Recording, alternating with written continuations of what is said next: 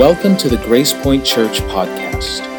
Here at Grace Point Church, we believe in meeting people where they are and leading them to where God wants them to be. Join us now as we listen to this week's message.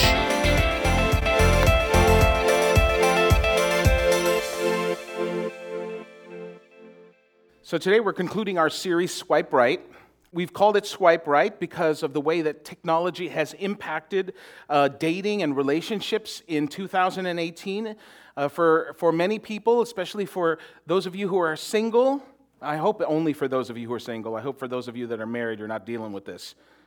But for those of you that are single, in, in this day and age, it's, you don't even have to learn relationship skills anymore because all you have to do is pull out your phone and turn on the app, and you just scroll and swipe, and that's all that there is. It's completely different. And so is it any wonder that we are living in a time where we treat people, and especially where we treat women, like they're a commodity, like they're just stuff? Because you can shop for them on your phone like you can shop for things on Amazon. So this series has been primarily for single people, and, and for those of you who, who have been here through it and are married, and I want to just thank you for your graciousness and for your patience as we have spent the last four weeks talking to people who are single and talking to directly to them. And it's it's been interesting, though, in that most of the feedback that I've gotten about this series hasn't been from single people. It's been from married people. And the thought that I get most often is this thought and this idea that, man, I wish I had heard this years ago because that's how I wish I would have done it. And that's why as we wrap up today, how I wish I'd done it is a, is a warning for those of you who are single that you can do it right the first time. So we started this series out by asking a simple question, and that simple question was this, is that am I the person that the person I am looking for is looking for? In other words, if I put out and wrote down and had an image of the person that I am looking for, that I want to be with, am I the person that that person would be looking for? And so we talked about that instead of looking for our soulmate, you know, the, the right person that could come into our lives and make everything right. And that's something that we talked about in the first week, the soulmate myth, uh, that instead of focusing on trying to find the right person, that we would focus on being the right person or becoming the right person. Because becoming the right person increases the odds and it increases the opportunities for you to find the right person. And it's not something that happens overnight. It's something that you have to work on every day. So today what I want to do is I want to take us to one central idea, one theme, and then at the end we're going to talk about some practical ways to put that theme into place. And, and I want you to walk away from this realizing that marriages can be awesome. They can be incredible. And you can have an amazing relationship. You can. You don't have to think that it has to be like my parents were if it was a horrible marriage, or it can be like my parents' were if it was a great marriage. Okay, so here we go. Every weekend in this city, and in every weekend in pretty much every city in the country, and in every city around the world, you may not know this, but every weekend something happens. People are getting dressed up all fancy. The, the bride is, is putting on a, a white dress, and, and, and she looks absolutely beautiful, and, and the guy is putting on a tux, and, and he looks more handsome than he's ever looked, and is and and and he it's he's standing there, and, and they come together, and they've spent thousands of dollars, and they've spent weeks and weeks and months and months of planning and preparation, and they stand at an altar for this thing that we call a wedding. And someone sings a song, and some candles are lit, and rings are exchanged, and a flower girl cries, and a bridesmaid passes out. And then someone likes me stands up there and says, "Repeat after me." And they take their vows. And every single weekend, in cities just like ours, all over the world, single people make promises to each other that they can't keep. Now, they want to. In fact, they mean to. When, when they're standing there, they really believe that they're going to. I mean, they, they don't, they don't think that, man, this is a lie. I'm not trying to trick this person. But they make promises that they're not prepared to keep. And after they're married, maybe a week or a month or six months or a year later, they start to think to themselves, man, I know I made that promise, but it is so hard. I just can't do it. But they made the promise. And they start to hold each other accountable. You said this, you promised me that, you made the commitment to do this. And when they start holding each other accountable, that's when the wheels fall off the cart. And single people, listen, the married people around you didn't discover this until after they were married. They didn't realize it until after they were married. And that's why it's so important if you were single that, to pay attention to this now, because every single weekend people make promises. They get married and make promises that they can't keep. And it's not because they don't want to. They try to. But they can't keep them because they just aren't prepared to keep them. Now, there's a principle that we understand in every other area of our lives.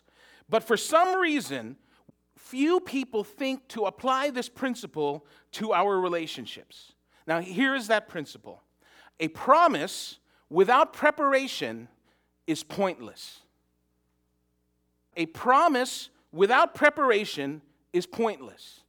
Now, some of you have run a marathon or a half marathon or a five K, and And what you know, instinctively, what you know is, is that signing up for the race is easy.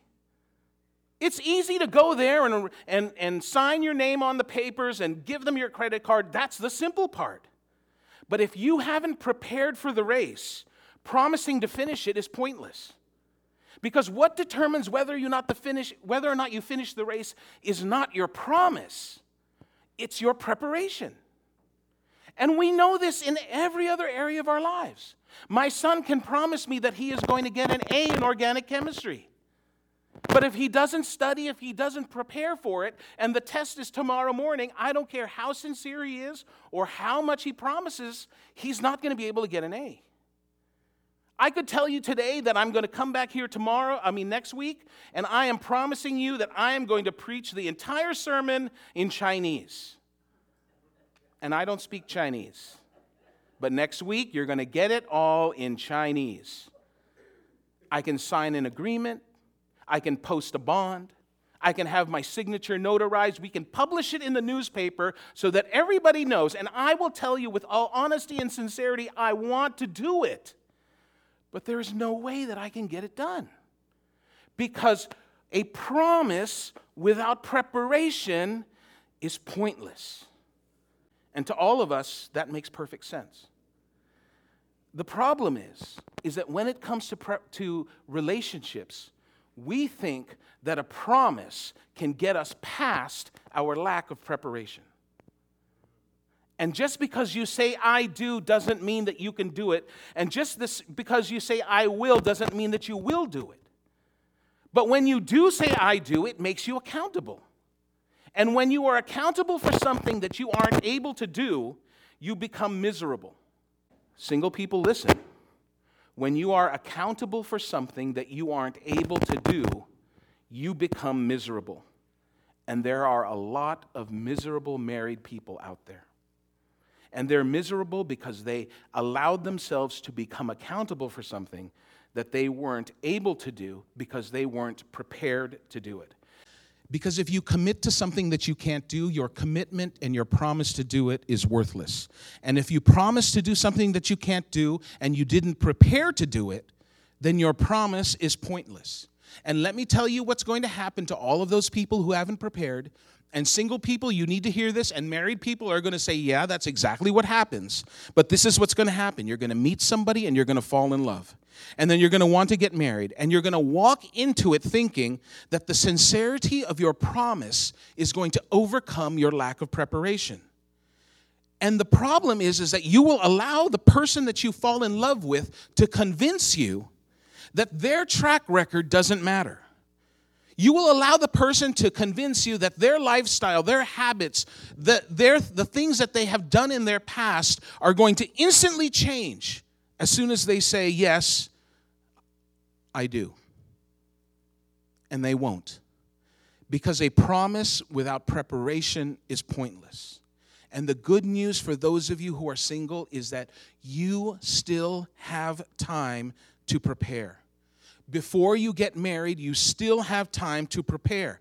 And so what I want for all of you is to make for you to make the decision that you are going to prepare to commit, so that when you stand at the altar and you make that vow, when you look into that other person's eyes and you and you say, yes, I will, and yes, I do, that you will be in a position where you will be able to fulfill the promise because you were prepared to commit. And let me tell you what will happen. When you make the decision to prepare to commit and you live your life that way, people who are not prepared to commit will not be attracted to you. Once your path is going down a particular direction and you are moving in that direction, you will not be attractive to anybody whose direction is going another way. And so it will be almost impossible for you to marry somebody who isn't also prepared to make that commitment. So this morning, what I want to do is I want to look at a couple of verses that were spoken thousands of years ago by someone who is often referred to as the wisest man who ever lived. His name was King Solomon. And interestingly enough, thousands of years ago, King Solomon is going to speak into this dynamic that we're talking about today. And he uses this old Hebrew word that today we translate as the word prudent. And that word prudent means someone who understands that all of life is connected. A prudent person understands that today is connected tomorrow, and this is to tomorrow, and this is something we've talked about. You remember in the first week what we said was that what you are doing today, what you are doing in your present, will eventually become your past. And your past always shows up in your future. And so this is what Solomon says. He says, the prudent understand where they are going. The prudent understand where they are going. Now, where the where where he says where they are going is not a place. It is the direction of your life. And the prudent person understands that the path that they are on determines their destination. Now, we understand this in every other area of our life. Our path determines our destination. If I get on the one oh one today and I head north, it does not matter how long I'm on that path, I will never reach Florida. Right? Because your path determines your destination. That's why your parents were so careful about who you hung out with when you were growing up. Because they could see the other children and they could see the path that they were on and they knew where that destination was going. It's why your parents knew what you were thinking and they knew what you were going to ask them before they before you even asked it. And it is why you, when you had something to ask your mom or dad, that before you even asked the question, you already knew what they were going to say. Because you're able to see their path so you know where they're headed. Our paths lead to a destination, and all of us have a path. We all have habits. We all have patterns. We all have ways. We all have things that we do all the time. And those paths lead to a destination. So a prudent person doesn't pay attention to the promise. A prudent person pays attention to the path. Now, in Proverbs, the thing about Proverbs is, is that when they talk about something, they always contrast the two things.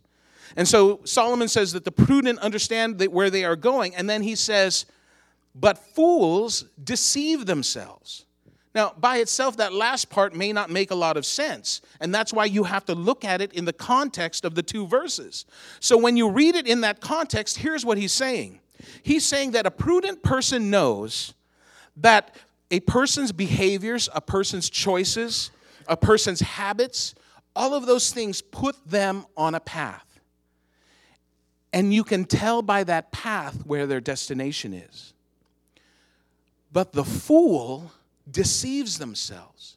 See, the fool thinks that he can take different behaviors and he can end up with different habits and he can go on a different path and still end up in the same place that the prudent person does.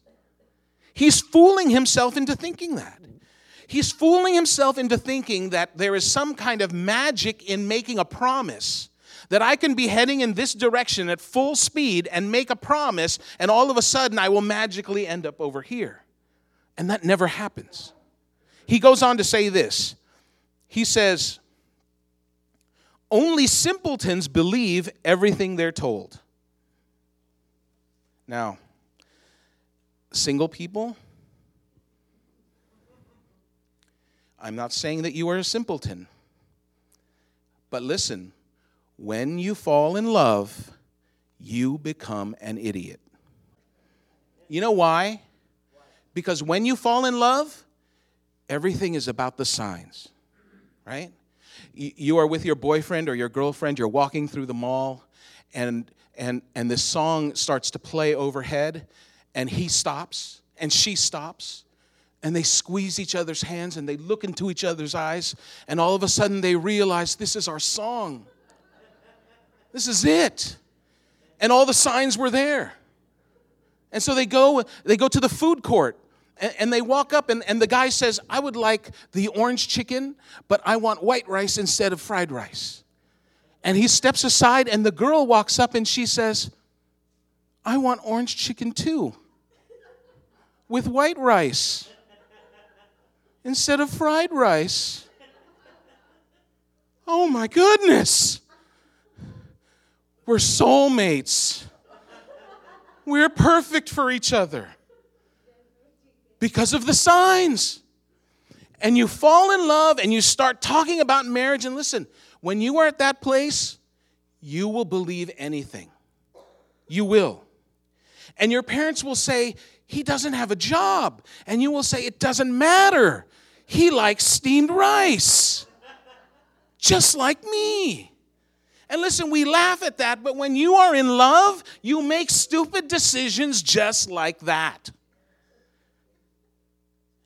And the guy is going to say this, and, and I pick on guys because I'm a guy, and I'm sure it happens the other way around, but especially young women, listen to me. Guys are going to say this, look, baby, and we always say baby. I know I got things wrong with me. I know I've got some bad habits that I need to, to fix, but listen, babe, once we get married, I'm going to change. I promise. And I hope that when he looks into your eyes and he says, I promise, that you're going to remember that a promise without preparation is pointless. See, the person who is in love will focus on the promise. And what Solomon is saying that the, is that the prudent person is not going to focus on the promise. He's going to focus on the path. See, what Solomon is trying to tell us is, look, love is great. But when you fall in love, it's easy to become a simpleton. And that's okay. Because one of the greatest things about falling in love is you get to be a simpleton. But that's also why it's so important to work out all of these things before you fall in love, so that when you do fall in love, and then when you do start acting like a simpleton, you will already be on the path that you want to be. Because if you do it after you fall in love, you will believe anything. This is how Solomon contrasts it. He says, only simpletons believe everything they're told. The prudent carefully consider their steps. When you look at a person's steps, you can tell where they are going, right? Their words don't tell you where they're going. Their promises don't tell you where they're going. Their commitments do not tell you where they're going. The only true indicator of where a person is headed is the steps that they are taking and the path that they are on. It's true of the people that you date. It's true of you. Your path, not your promise, is going to determine what your destination is. So when you look at yourself and when you look at the people that you date, you have to remember that what is important is not where they are and what they've promised. What is important is where they've been and the path that they are on. And that's why I want you to do this. And that's why I want you to commit now to becoming someone who can keep their commitments later. Single people, Commit now to becoming someone that can keep their commitments later. That should be your goal. This is what you should be working on, so that when you come to the point where you say, I do, you can actually do. So that when you come to the point where you say, I will, you know in your heart that you will. Because it is not the person that means well that is going to be able to keep their promise. And if you don't prepare, then you are going to become accountable for something that you aren't able, and you will end up in a marriage that is miserable. So for the last few minutes, what we're going to do is we're going to go through a bunch of these things. Now, the first one is kind of difficult. And, and, and we're going to spend a little bit more time on the first one. But the first one is this, is that you have to address your unresolved childhood issues. You have to address your unresolved childhood issues. Now, listen, that's a huge thing. I, I, I know that. And it's not something that we're going to solve here today. L- listen to what the professionals say. They say this, if you attempt to build intimacy, that's that's the kind of intimacy that you have in, in, a, in a relationship, in a marriage, that kind of intimacy where I know everything about you, you know everything about me, that kind of intimacy that is fearless, that has no comparison, no shame, that the kind of intimacy that you want to have in a relationship with somebody. He's saying if you attempt to build intimacy with a person before you've done the hard work of becoming a whole and healthy person, every relationship will be an attempt to complete the hole in your heart. Here's what they're saying. If you attempt to be intimate towards another person, not just physical intimacy, but, but that passionate, fearless, you accept me, I accept you kind of intimacy. If you attempt that before you have become a whole and healthy person, then every relationship will feel like you have a hole in it. Every relationship will feel that way. And it's not something that is easy to do. It's not something that you're going to want to do. But if you want to get to a place where you can have a good, strong, intimate relationship with somebody, then you need to do something about it. Now, single people, I, I want you to look at this because this is a diagram that we usually only show to married people, and they usually only see this diagram in counseling. So here's the first one. So here's you on, on, on the left side, and then here's your parent.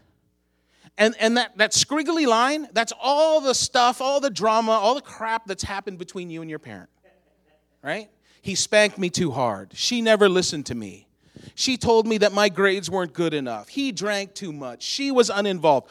All of those things that are inside you that you have against your parents, right? All of the, that that has resulted in a relationship with your parent that has drama or has anger or has complete ambivalence. Because listen, if you are an adult and you have ambivalence towards your parents, you have unresolved issues. If you are an adult and your relationship with your parent is full of anger, you have unresolved issues. And you need to pay attention to this because if you have any unresolved issues with your mom and dad and you get married, this is what happens.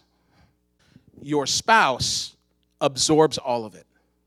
Your spouse is right there and catches everything. And what happens is, is that you get married, and as you're going through your marriage, your spouse doesn't understand why some things get you so upset. And you don't understand why your spouse knows it gets you upset, but they won't change their behavior. And so you think they have to be patient, and she thinks you have to change how you're behaving. And none of you are ever going to win this battle. And if they're smart, if the couple is smart, they'll go to counseling. And if they're lucky one day, maybe after weeks and months of counseling or years, one of them will realize, oh, I'm still mad at my dad. And the other one will say, that's what I've been trying to tell you. Listen, if there was a divorce in your home, you're going to be dealing with this. If your dad was there but not really there, you are going to be dealing with this. If your mom was someone who was uninvolved or was over-involved, you are going to be dealing with this. It's natural, It happens all the time. It is not your fault. But what you don't want to do is you don't want to drag that into your next relationship. And that's why you have to deal with it. Now, I'm going to help you get started. There is a message, and it's probably the best message that I've ever heard on it. Terry and I were listening to it, and it, it was absolutely amazing. Um, it's by a, a guy named Louis Giglio, and some of you may know who he is. I met him years ago at a conference in Atlanta, and uh, he's just an amazing guy. Um, and it's very powerful, and it's going to stir something up inside you. And now listen, married people, you should listen to this too, because it stirred something up inside me. And it's going, but what it's going to do is it's going to let you see the things in your life that you need to start addressing. Now, what we've done is we've put a link on our website so that you can see it. It's a YouTube video, but if you go to wearegracepoint.com slash swipe right, all one word, no spaces. If you go there, you'll be able to see, watch this video. Now, listen, watch the video. It's long. It's probably just shy of an hour. But it is going to make such a huge difference in your life. One more time, it is wearegracepoint dot com, that's our church website, slash swipe right. No spaces, no punctuation. Okay? All right, that's the first one. Uh, the rest will go quicker.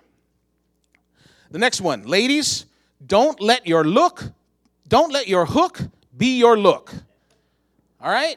Don't let your hook be your look. Listen, do you know how a fisherman decides what he's going to put as bait on his hook? He decides by thinking about what is it that he wants to catch. So if your look is your hook, guess what you are going to catch? And you will date and date, and in frustration, you're going to say, ah, I hate this. All men are alike. And I hate to break it to you, all men aren't alike. It's just that all the men that you're dating are alike. And in all of those bad dates, there's one thing in common. It's not the place you go. It's not the thing you do. It's you. You're the common denominator. So don't let your look be your hook. Let your passion for God be your hook. Let, let your brains or your job or your career or any of the other great things about you, let those be your hook. Because this is one thing you need to know. Again, twenty-six years on the other side of marriage. twenty-six years on the other side of I do. Countless people that I've talked to about this. If you catch him, ladies, if you catch him with the way you dress and with your body, you are going to only keep him with the way you dress and with your body. And while you may look cute today, I'm not going to say anything else. All right? Just saying. All right, men, this is what you need to do. Memorize part two of this series. All right? We are gracepoint.com slash messages. Men, if you want to have a happy marriage, mer- memorize part two of this series. All right, this next thing is huge, and it's very, very important. If you want to have a good relationship, if you want to have a happy marriage, get out of debt.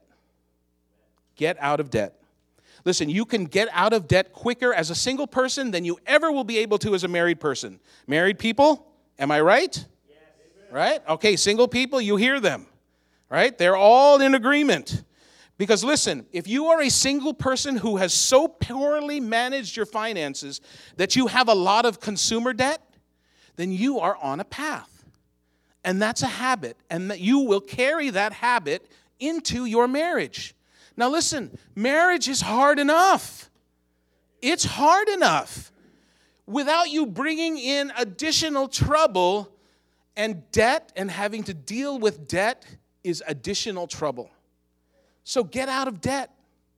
Get out of debt before you consider getting married. If you need motivation, then look each other in, in the eyes and squeeze each other's hands and say, we will get married as soon as we are both out of debt. And listen, if you make that commitment, God will honor your efforts. He will bring people on into your life who will help you. He will, he will do things that you never expected. Listen, I have seen this many, many times.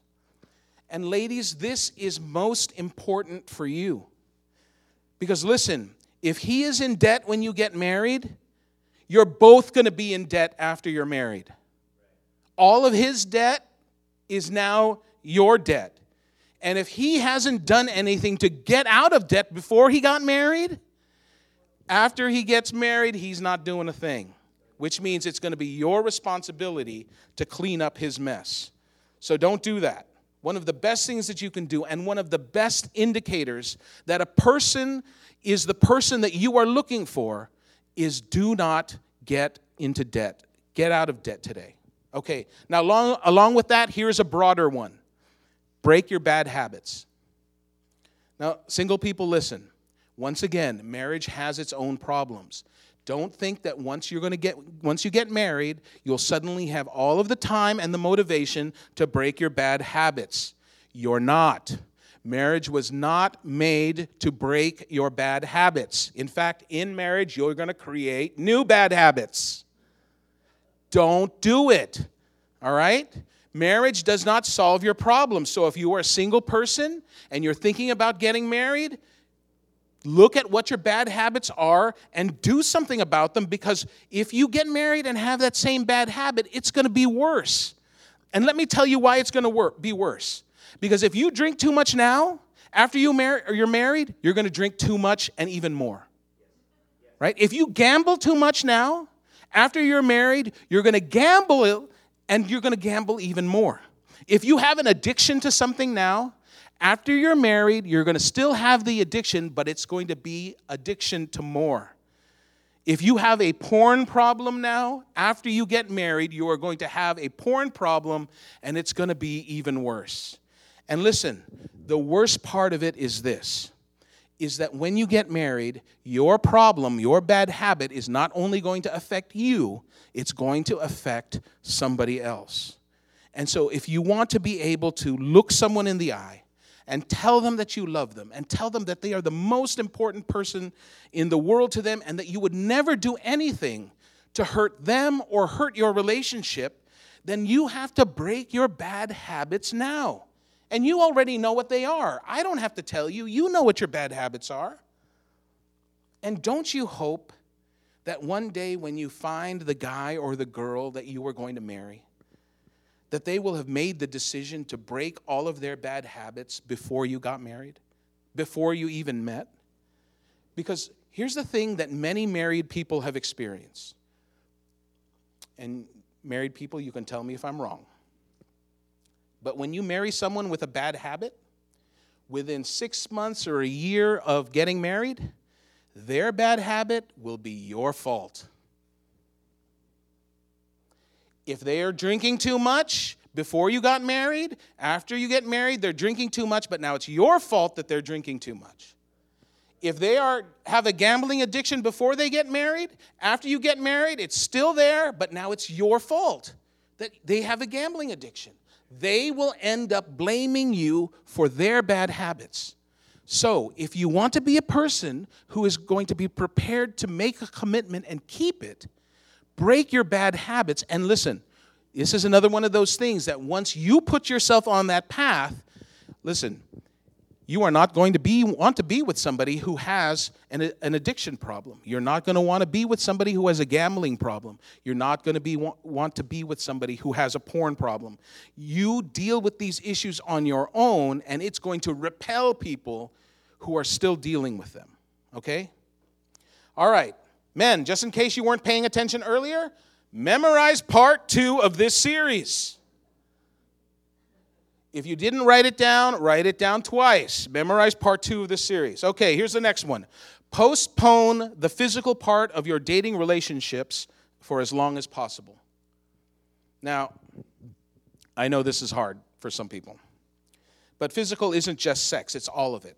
And and listen, here's the thing. I've never heard anyone say that, you know, as I look back, I think our relationship would have been better and stronger if we had just gotten physical earlier. No one ever says that. They always say the exact opposite. What I hear all the time is we got physical too quickly, right? You have a couple of dates, he spends the night, He leaves early the next morning. She's thinking, I hope he comes back. He's thinking, man, that wasn't what I thought it was going to be. And all of a sudden, everything is just a total nightmare.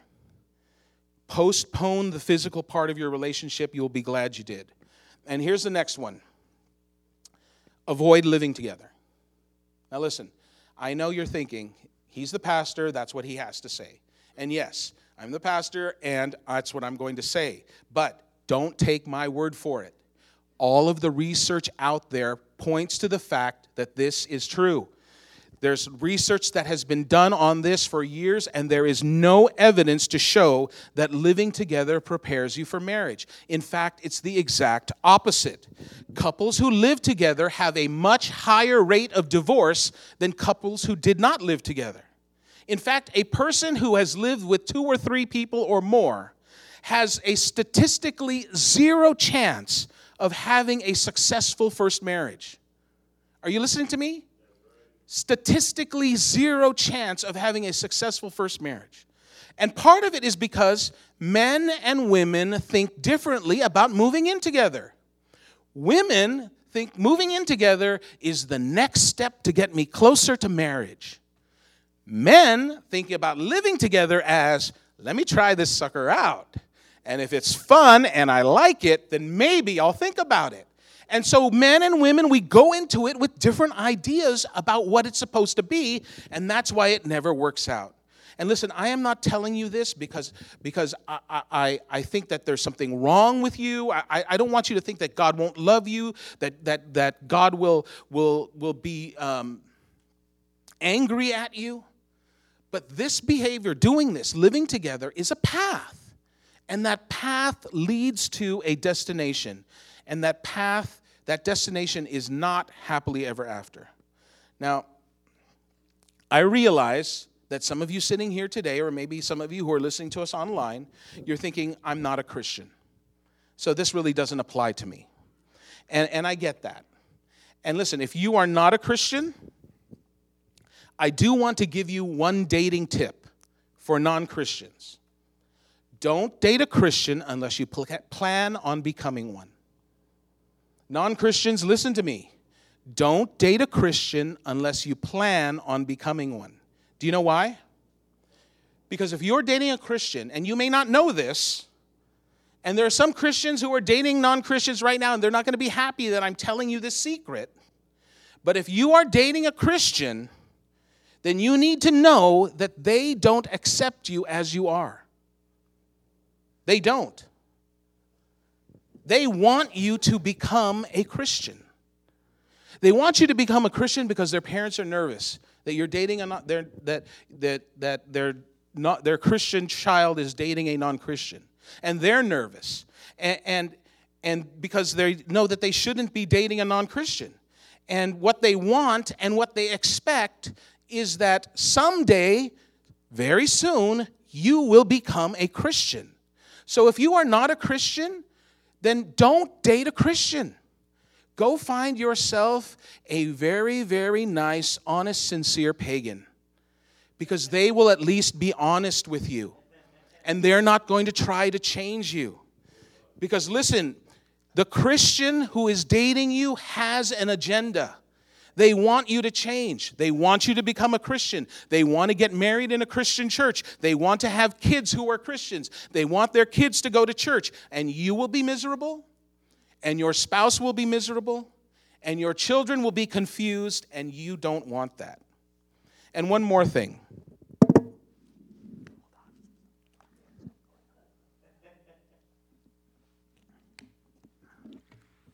If you are dating a Christian and they are sleeping with you, then you are dating a hypocrite. Okay? And no one likes a hypocrite. And if you are dating somebody and she's a hypocrite or he's a hypocrite, now you're in love with a hypocrite. And it just becomes a mess. All right? So now here's the last thing, and this is a big deal. If you want to become the person that the person you are looking for is looking for, a person who can keep their promises, that can say, I do or I will, and actually mean it, then what you need to do is you need to get involved in your local church. And let me tell you why this is so huge. It is not enough for you to just attend a church. you have to get involved in serving. And it's not because we need you to serve.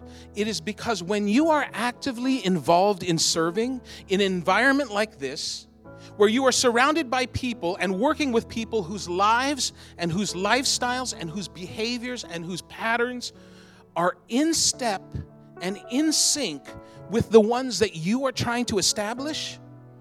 And see, what it is, is it's like having rumble strips in your life. Do you know what rumble strips are? Rumble strips are the little grooves or the little bumps that are on the side of the freeways. They're way out on the side on the left and the right. And every once in a while, when you're driving down the desert road on your way to Tahoe or on your way to Vegas, and you had a little bit too much pasta at lunch, and you start to feel your eyes close and your car starts to drift because you're not paying attention, your tires hit the rumble strips, and you hear this whizzing sound. And your car vibrates a little.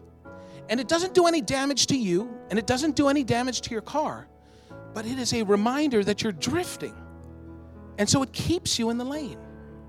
When you serve in your local church, when you surround yourself with people who are in sync with the patterns of behavior that you want to try to put into your life, it acts as rumble strips. It keeps you on the right path.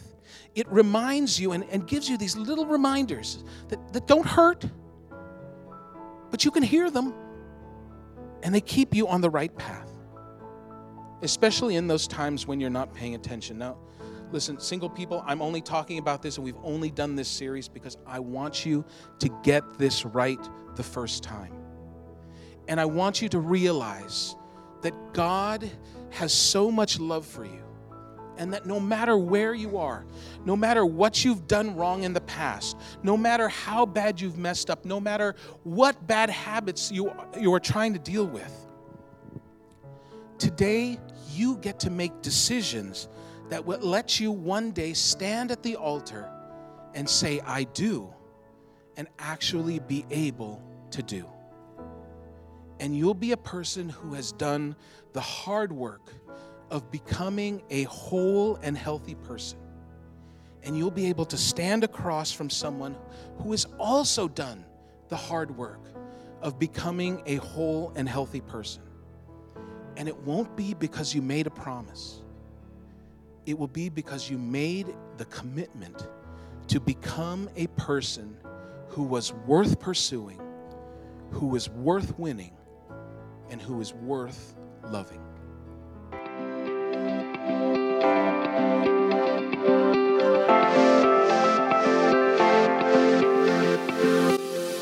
Thank you for joining us for this week's message. Grace Point Church is located in South San Francisco, California. For more information, look us up online at w w w dot we are grace point dot com.